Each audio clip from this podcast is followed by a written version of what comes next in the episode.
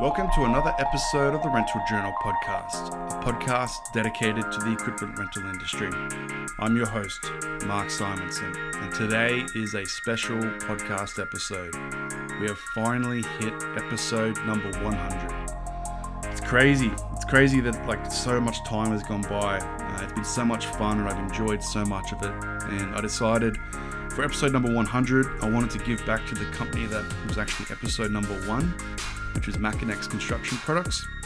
So episode number one was with Paul Weaver. If you haven't listened to it, go back and have a listen. Uh, the quality is a little bit lower, uh, but it's really the ori- origins for uh, the Rental Journal podcast. Uh, today we're going to be having Pete Maginnis on the podcast. He's the general manager at Makinex Construction Products USA. I was actually just over in LA a few weeks ago hanging out with Makinex. Uh, we recorded this podcast a while ago because I decided I wanted to have Makinex on as episode number 100. Uh, Pete's a, a, second generation rental operator. Used to work with his dad at SoCal Rental in, in Los Angeles. Uh, he actually owns three different self storage um, um, businesses throughout the United States, which, which is crazy, which we'll talk about. Uh, and today he's the general manager at Makinex Construction Products USA. So, yeah, thank you for everyone that's tuned in for the past 99 episodes. We've finally got there, and we've got some pretty big plans uh, for the next year as well. So, Again, thank you for everyone that's tuned in and supported over the past uh, couple of years. And yeah, enjoy the episode. To start off with, can you talk to me about how and when you first got involved in the equipment rental industry? Yes. Um, so the way that I first got involved with the rental industry was um, I worked for my dad, who had uh, an equipment rental company in Southern California.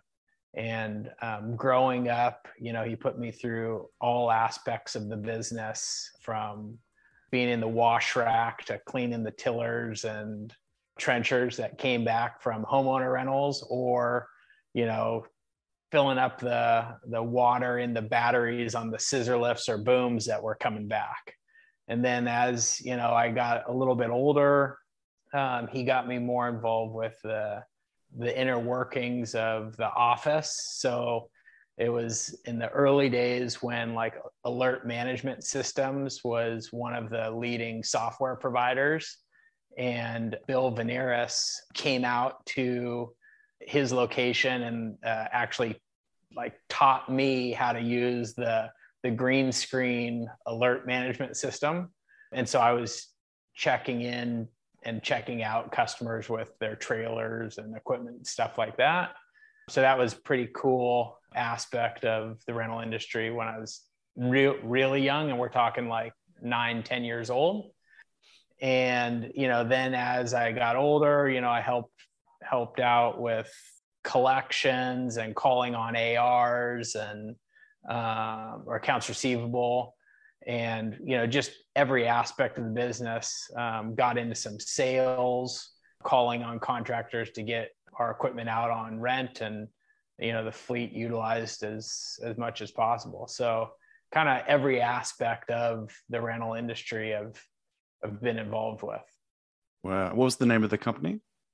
Um, so the name of his company originally was called uh, vehicle maintenance service and then it was american truck and tool rental and then it turned into American Rentals, which is still in Southern California. He sold the business probably about 10 years ago, 15 years ago. And so was that something that was just like you naturally got involved with, or like was your dad sort of saying, Hey, get on the tools, I want you to teach you the family business? Like, how did that come about? I think I think early on it was uh, it was cheap cheap labor and cheap daycare for him. you know that ten year old. Uh, yeah, that he just would bring me bring me out to work with him when he was working because it's a smaller company. So he's to just make sure that the business actually ran, keep kept running. So you know, he brought his um, son with him. You know, when he went into work early in the morning, or you know, he picked me up in the work truck after school, and you know, maybe we'd do a delivery or something like that. This podcast episode was sponsored by the Fleet Office. Get away from paper documents and spreadsheets and become more compliant by using a cloud based fleet management software. Save money by streamlining your hire business and understanding your fleet and utilization better. Create quotes, invoices, allocate equipment and operators to jobs, and easily compare your projected income with your current invoices, making you more profitable. Pre starts, risk assessments, maintenance, timesheets, dockets, and asset efficiency, all managed on one easy to use platform. Learn more at thefleetoffice.com.au.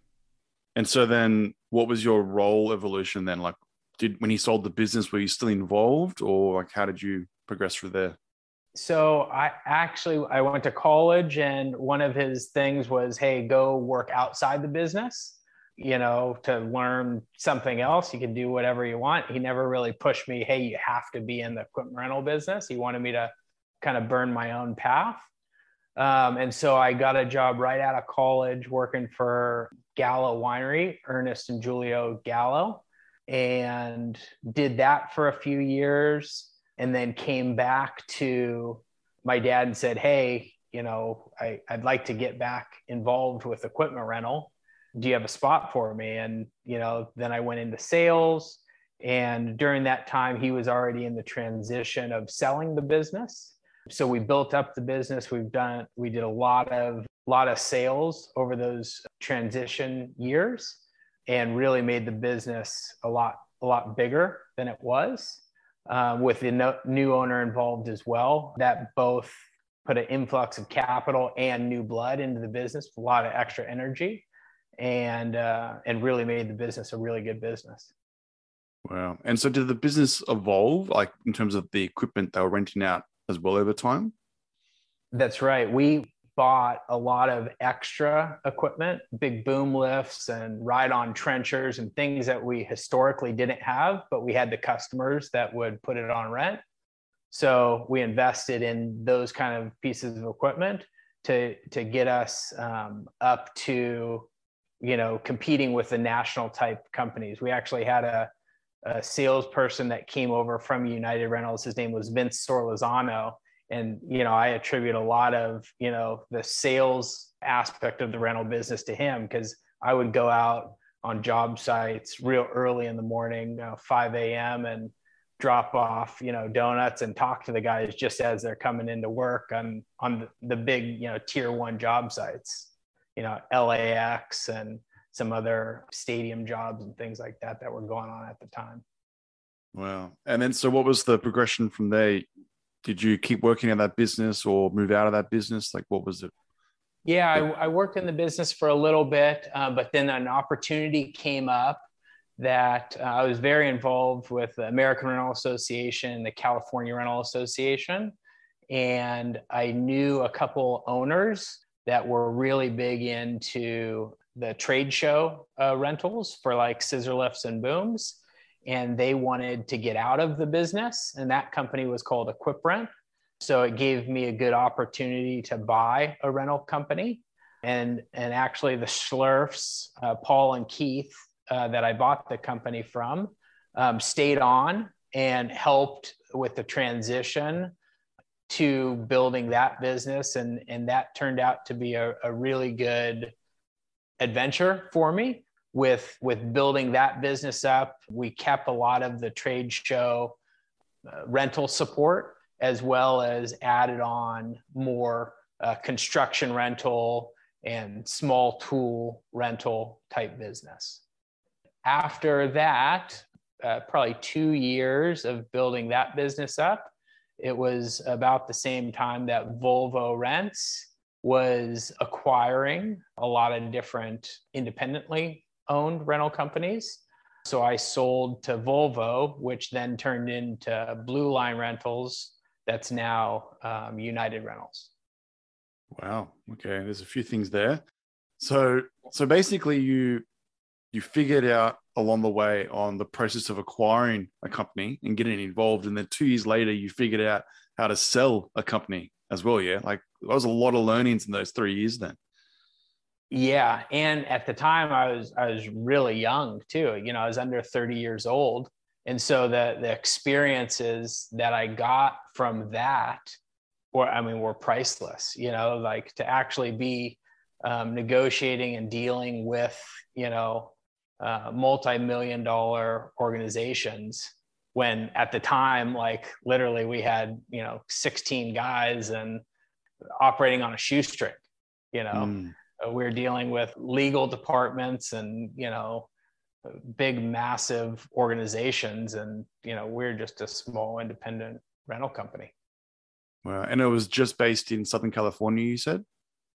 That's right. It was uh, socal rental. Uh, there was originally three locations and we consolidated down into one we brought all the trade show business and homeowner and construction all into one uh, location that that has been a equipment rental company for God many a years. It used to be called A1 Party and Event Rentals, which a guy by the name of Chet Fortney in Southern California um, and his family have run um, that business and part of the time at that location that that SoCal Rental operated at. And then I noticed that you are also the owner of three separate self storage companies. So there's a bit of a trend here of of uh, buying into companies and sort of growing them. So what are the companies and how did you get involved with them?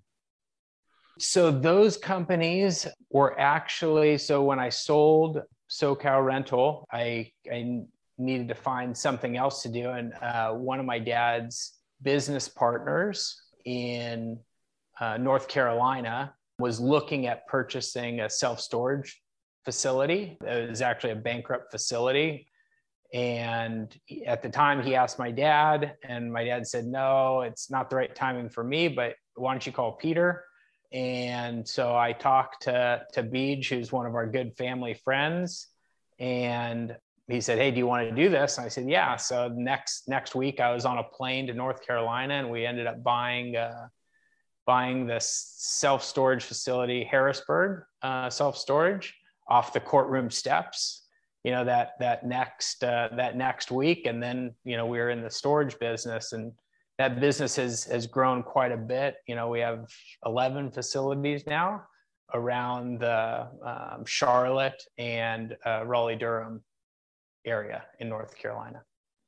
Wow. And so i saw that you're also involved with speedway self-storage and american self-storage. So you weren't stopping there yeah that's right. Yeah, and and we we've actually bought about a facility a year has been has been our goal for the last you know 10 years to keep building onto that portfolio as and as well as expanding uh, we do a lot of building at those uh, at those facilities as well so you know we'll we'll buy 20,000 square feet and then expand out the rest to get them to larger facilities and so, what's the ongoing? Because we've never actually had someone on the podcast from the self storage side. So, what's the ongoing maintenance and and ownership of a self storage unit? Uh, there's a lot of ongoing maintenance, and and it and it takes a it's a management company that that continues to stay on top of keeping the facilities up. Just like in the rental business, there's a lot of independently owned companies, but then there's also the big box stores um, that really kind of lift the level of professionalism. And it's it's important that that people are storing their stuff in a safe, well lit, you know, professional type environment. Mm. Has, has there ever been like a storage wars moment where you've got an auction going off for someone that hasn't been paying their bill? That's when I think of storage, I always think of that TV show because there's just so many funny episodes it wasn't storage wars but there was another company like that that wanted to do auctions on one of our facilities and we said no just because the foot traffic is so big when you get that national publicity. So we we do all of our auctions online. So so then people only the winner is actually coming to gotcha. the facility. Uh, but there was one time that uh, we were on the news because there was an endangered snake in one of our facilities, like a big python or boa constrictor that someone was storing there. So it made, you know, national headline news.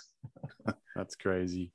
So there seems to be like an entrepreneurial mindset here where you're you're really continuing to grow and build up your, your equity and your, your business acumen. So was that something that you learned from your father or your family or something you learned yourself? Like, where did that come from?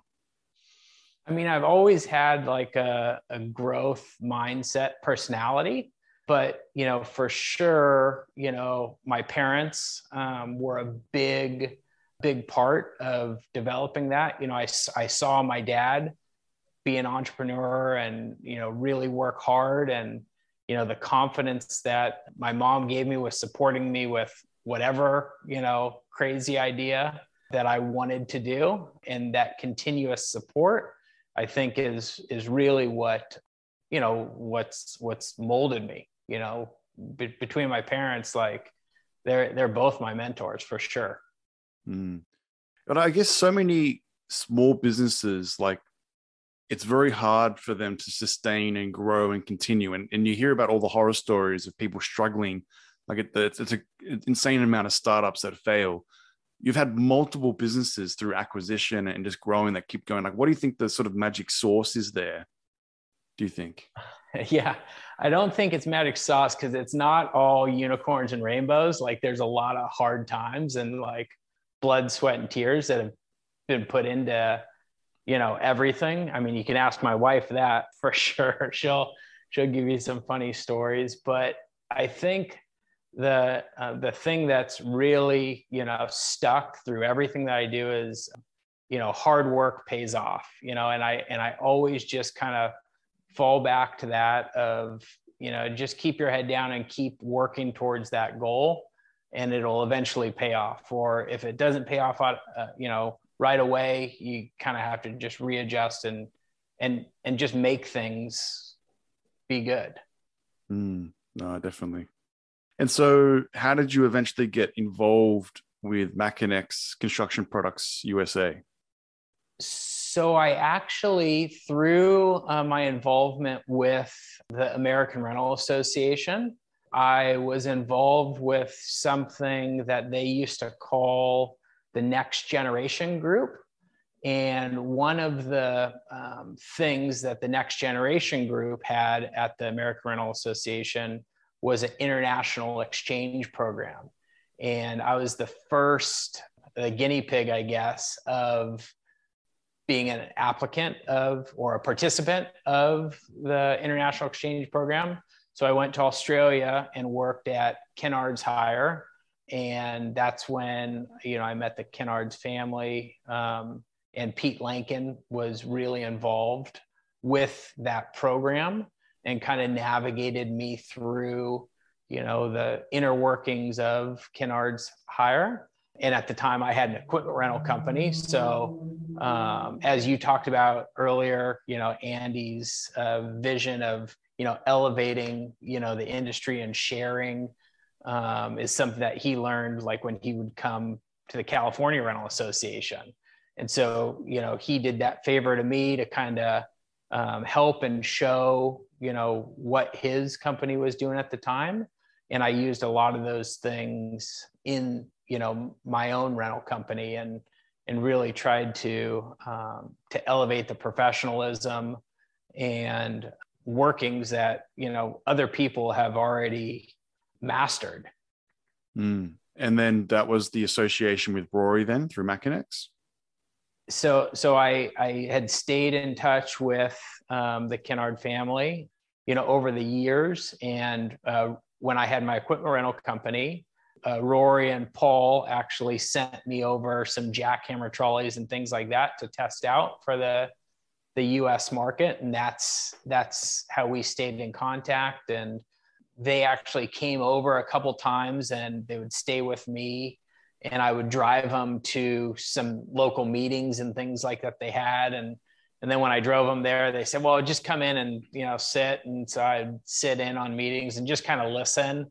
And then afterwards, we we'd talk about you know what happened in the meeting or whatever. And and then there was just a point a couple years down the road where I I said, "Hey, I you know I think it's time I I want to get involved if if that's if that's an option." And and they were looking for someone too I think actually they they asked me, "Hey, do you know anyone?"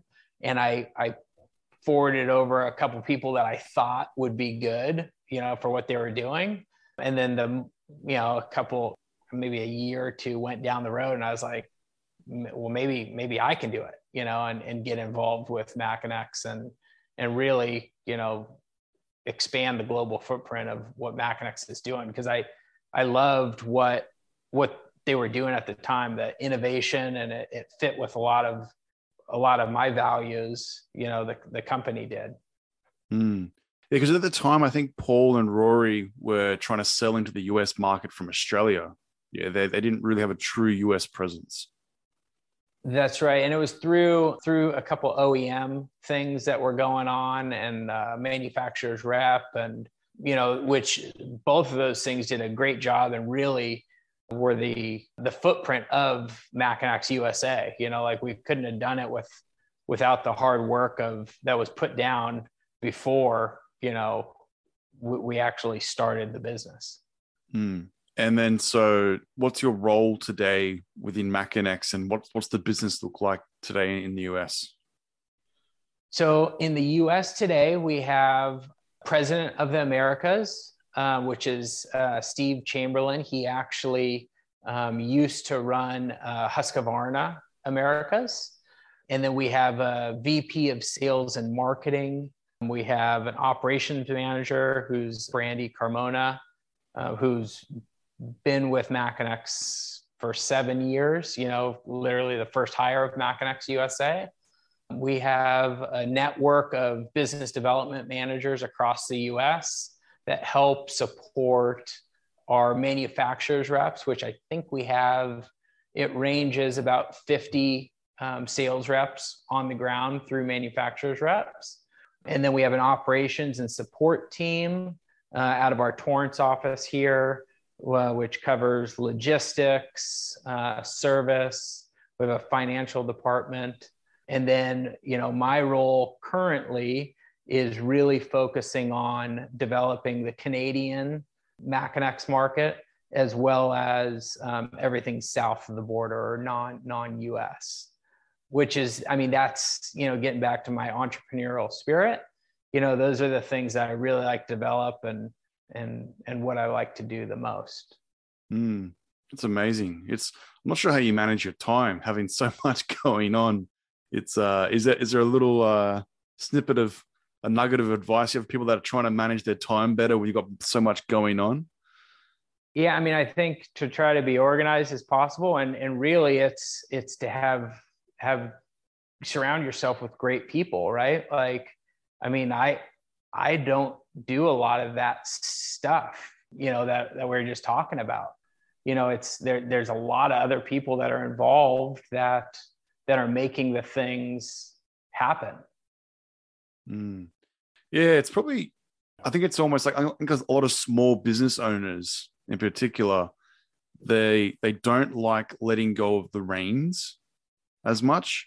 Mm. And so when they bring someone in, there's you've got to build up that trust over time and and not letting go of those reins and letting people make mistakes and learn and grow and become like part of the furniture means that you're not going to have that eventual growth where you're not like tied what are they what's the saying like working in the business rather than on the business i think that's something that a lot of small businesses struggle with yeah and it's hard because like it, it's really personal right? Like if, if you if you build a business you know from the ground up like you have a, a personal connection to it. So like i struggle with that of letting other people you know do those things you know because it, it is hard. You, you don't want anything to happen you know to something that you've built you know yeah, it's like your but, baby sort of thing yeah. That's right you know and just i mean just like with the kids you know like i have two kids and you, you never you want to put them in a bubble so that they don't get hurt you know and but that's not going to help them because you can't live in a bubble mm, which definitely. is which is hard uh, hard for me to even you know deal with really yeah definitely so so right now we're talking through the the Makinex virtual visitor. So I want to talk about this a little bit more. Um, so, what is how did the virtual visitor come about, and what's the purpose, and how does it all fit into the engagement with your customers? Um, so the so the Makinex virtual visitor is something that um, that we wanted to do at Makinex for a long time, and it's you know be in more spots. You know, we we had the challenge when we first opened the U.S. business because the geography of the US market was so big and we couldn't be at every spot all the time. And so we were doing like FaceTime meetings and things like that on iPhones to uh, show customers our equipment instead of, you know, showing up, you know, at seven o'clock in the morning before the rush of uh, customers came in. We would we would actually do these like demonstrations uh, via FaceTime. And really, like the, when 2020, when uh, when the world was shut down uh, because of COVID, you know, it really pushed us into being in more spots that we couldn't necessarily be in because all of our customers said, "Hey, we don't want to see you know people because we don't want anyone spreading the virus." And that drove people to adapt to Zoom platforms. And so we made a virtual visitor where we can actually, you know, bring people around our office now. It's a platform, it's got a car battery on it, a couple TVs, a computer, and like an audio deck to actually, you know, walk people into our office, our showroom, do hands-on with service on our equipment whereas you know those customers wouldn't be able to get on a plane and travel to us because of covid. So it really pushed the pushed the envelope on on how we interacted with our customers. Yeah even just being involved at the start when you were giving me a bit of a tour around the office and just seeing everything like it's just it feels like a it feels like you're there. Like it feels very personal and i think it's an amazing touch and yeah hopefully other businesses can learn a little bit about that because it's a great idea. Yeah we i mean we we sh- we share this platform with our customers as well as our you know some of our partners that we have um, that we build equipment for. And you know then we also try to encourage our customers to use it for their customers. Like we'll jump on a virtual visitor to go through any of our equipment with our salespeople, salespeople. You know, mm. so then it it really you know gets that outreach, and it's another benefit that Makinex can can bring to to our customers. What um what trade shows have you been to recently? Because obviously with COVID, there was a lot of shutdowns over the last couple of years. Which ones have sort of popped back up? What have you been attending, and, and what's the current vibe? Yeah, so we went to the rental show um, uh, end of last year. Uh, we were at World of Concrete. Uh, we were at the rental rally.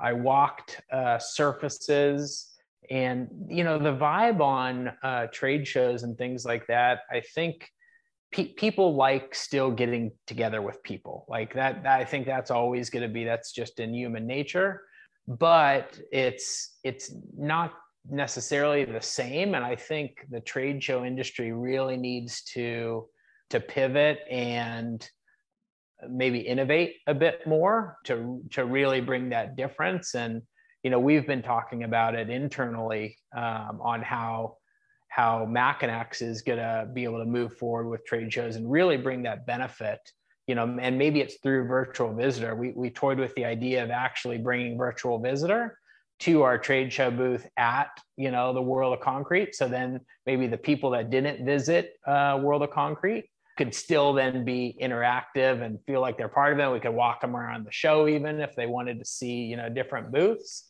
You know we actually even talked about it with the ceo that we hired um, john stewart you know because he's he's based out of australia.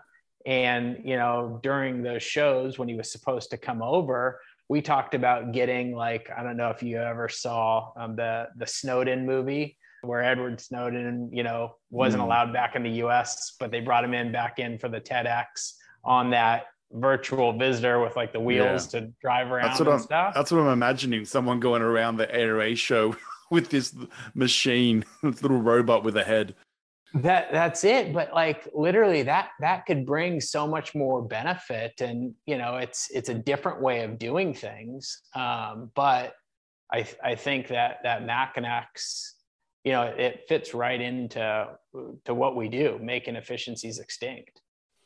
Definitely. And look i do agree. I, i'm not sure what the answer is on the trade show side but I feel like things have changed a little bit in the last few years. People have realized the power of of working from home, working remotely, doing things online, being more efficient in the way that they communicate with people.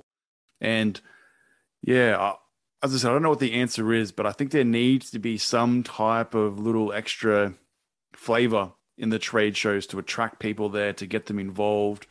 Because I'm not sure what the attendance rates are like, but I can imagine there's probably still a few people that are hesitant to, to attend some of these trade shows. But again, last three years, every year we say that COVID's going away. So let's uh we'll say next year might be the the new year, but we'll see. Yeah, you know, I went with one of our design managers, Matt Cape, to a robotics convention. I think it was Matt. No, it wasn't Matt. It was well someone else. But we went to the robotics convention and they had like the you know the dog the robot dog that walks mm. around. And then they also had one of those like platforms you know that would drive around to each of the booths. Like we even in our in our office here we have a little robot that drives around and it can talk to you and things. But that was at the robotics convention four or five years ago. And you know the the rest of the industries will have to you know adapt and catch up to that type of technology for sure. Yeah. Are you saying that we have to compare boston dynamics to, to, the american rental association now we need to get them on the same level? Well you know i think why not? If someone's already done it like they're they, they've been doing that for five years. We don't have to reinvent the wheel. Like we just you know adapt and and use those technologies in you know stuff that we're doing. Like no, I don't. I I know that you know we can't do the Boston Dynamics type uh, you know trade shows, but it's already been done. So we just have to you know use those ideas and and make it better for our, for our industry. Mm, yeah, you need at least a few people to think outside the box for it to innovate and move forward. Otherwise, it's just going to stay the same forever. Right. All right. Well, if you could give some advice to someone that's new to the industry, what would you say? I think get involved with as many people as you can and ask about their experiences. I think like what you're doing with the podcast is great. You know, it's a it's a way that you can learn about, you know, other people's travels and and really try to try to network and and learn from other people's experiences. Yeah, it's something that I'm quite passionate about, even just networking. I feel like if you went back five, six years ago and asked me how many times I network per per year, it would be a very small amount. It was the networking, which I probably wouldn't even class as networking, would really just be talking to customers. And I found I wasn't the best at like trade shows itself, like going up and like networking with like large amounts of people. It's just, I don't know. I feel like I'm always, I don't know, a bit more of an introvert in those sort of environments every now and then I would talk to like someone, like one person, one on one, or a couple of people outside of the event or whatever it was. And I was surprised how like giving people are. Like people want to help other people and like they like to share their experiences. And over the last year, like I was, I was thinking about just the other day, I was in a meeting talking to someone and I was asking like how many people I have do you network with, and they were saying, "Oh, X, Y, whatever it is. It wasn't many per per per year like me. And I was looking at my calendar, and just this week, I'm talking to six different people. Six different people. There's no agenda with any of the meetings. Like it's purely just from around the world. Like either they listen to the podcast or I'm talking to them or whatever it is. And like you can't like buy that sort of like networking and experience because you don't know what doors those those open or, or feedback or whatever might be. And but I love that advice that you gave because I feel like more people should really like, yeah, put themselves out there and try and learn from others and, and not be scared because people are pretty keen to to give real world advice and, and give you time.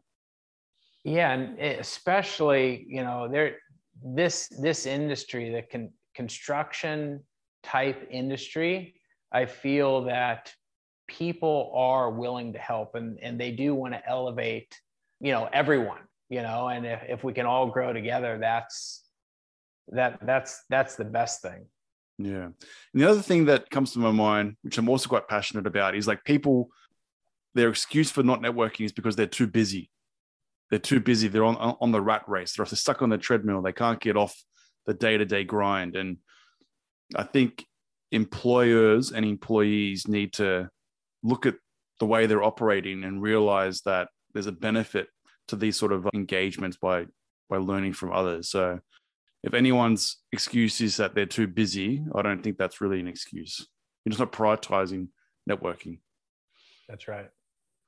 All right. So what do you think has been the biggest challenge you've faced in your career so far? You know, I th- I think this this year of you know when when the pandemic first happened, um, it was like right after Con Expo, and we we had a lot of things going with Makinex, and you know, just I had a lot of stuff going at that time, and you know the when the world shut down for that, you know, month or month and a half time frame you know when you know there was a lot of fear and and I, I know I was scared because you didn't really know what was happening. I think that was probably the biggest challenge for me. You know, I was scared because I didn't know what was going on. Like, you know, if my family was still going to be alive, if this little red ball that they were showing us was going to, you know, get inside us and explode, you know, it's just that unknown you know so the family dynamic of aspect of that you know obviously you know we had a, a team um, with Makinex and and we wanted to make sure that you know the team was supported um, which you know put a, a lot of extra stresses and pressures you know on me personally and you know obviously stock market and everything you know crashed and you know there were just so many aspects that were coming at me i would i would say that for sure I felt pressures that I had never felt before, never experienced before, which I'm sure a lot of people, you know, in every industry, you know, around the world can relate to to to that time period. You know, we had uh, we're we're operating the business out of the house, you know, because no one was going in the office. The kids were operating school out of our house, and we weren't allowed to leave our house. And you know, all the the news and the media was the horrible. You know, there at the time there was actually in Los Angeles, you know, a civil unrest and everything too. And it's like, man, what what is going on in the world? So I would say for sure that was a a massive challenge um, in my career. Yeah, definitely. So like when you've got things like that that hit you right in the face, shovel to the head, like how do you deal with them how do you cope like with that sort of stress like do you have like anything that you sort of fall back on we just took it in small steps you know and and picked a few specific things that we focus on like control the controllables you know and kind of ignore the uncontrollables and then exercise you know was a, a big outlet for me you know to to get that extra probably negative energy out through exercise. Um, there was you know also drinking involved with that you know i think the uh, around the world uh, the alcohol consumption probably went up for the world. But like really to to really look at those individual things uh, and focus on those and make sure you got those right. You know we know we knew we wanted to take uh, make sure that our you know our team you know came through the backside of you know covid that you know people weren't going to necessarily be financially devastated and things like that. We wanted to really take care of the team through that. Um, so we made a constant effort to do that and you know we cut cut expenses where we could so that we knew we could be stronger on the other side and that was you know through through Makinex and X and the storage business for sure mm. yeah definitely a tough period for the world in general yeah so you mentioned that your your parents were a big influence on you from a, a mentorship. Uh, was there anyone else that played a big influence on you throughout your career as a mentor? You know, my parents were, you know, obviously, you know, fam family wise, um, my my dad really was a, a big one for like the business side. I think another another big one for me was like when I went to Australia uh, and worked at Kennards Hire you know, kind of Pete Lankin uh, put me under his wing and really um, kind of helped show me a different, you know, side of business that maybe I didn't see before because I was more on you know, smaller independent things. And I think that was that was a that was a big, you know, eye-opening thing because I, you know, I, I learned from his story that he was involved, you know, actually with a company that was over here, here in the States, a, a rental company, and then went back to Australia, and that's that's how he got involved with with Ken Kennard's Hire. So um, on on the equipment side of the business, definitely Pete Lankin. Uh, BJ, my business partner in in North Carolina, was you know he's more of a peer. I grew up with him. You know he's been a good mentor for me in business, and you know I've I've liked to see his journey of you know growing the business as well. Yeah, Peter Lankin's a amazing individual. I'm uh, I'm not sure if many people know this, but he was actually awarded, I think it's called the Medal of Honor. It's it's an award from the Queen in in England that they give to individuals that have been highly influential, have made big change or whatever it might be in their field. And so he got the award from the Queen uh, for his influence on the equipment rental industry in Australia, which is like not many people get that award. And so he's he's uh for people that don't know him, yeah, he's he's an amazing individual. That's pretty cool. I didn't know that.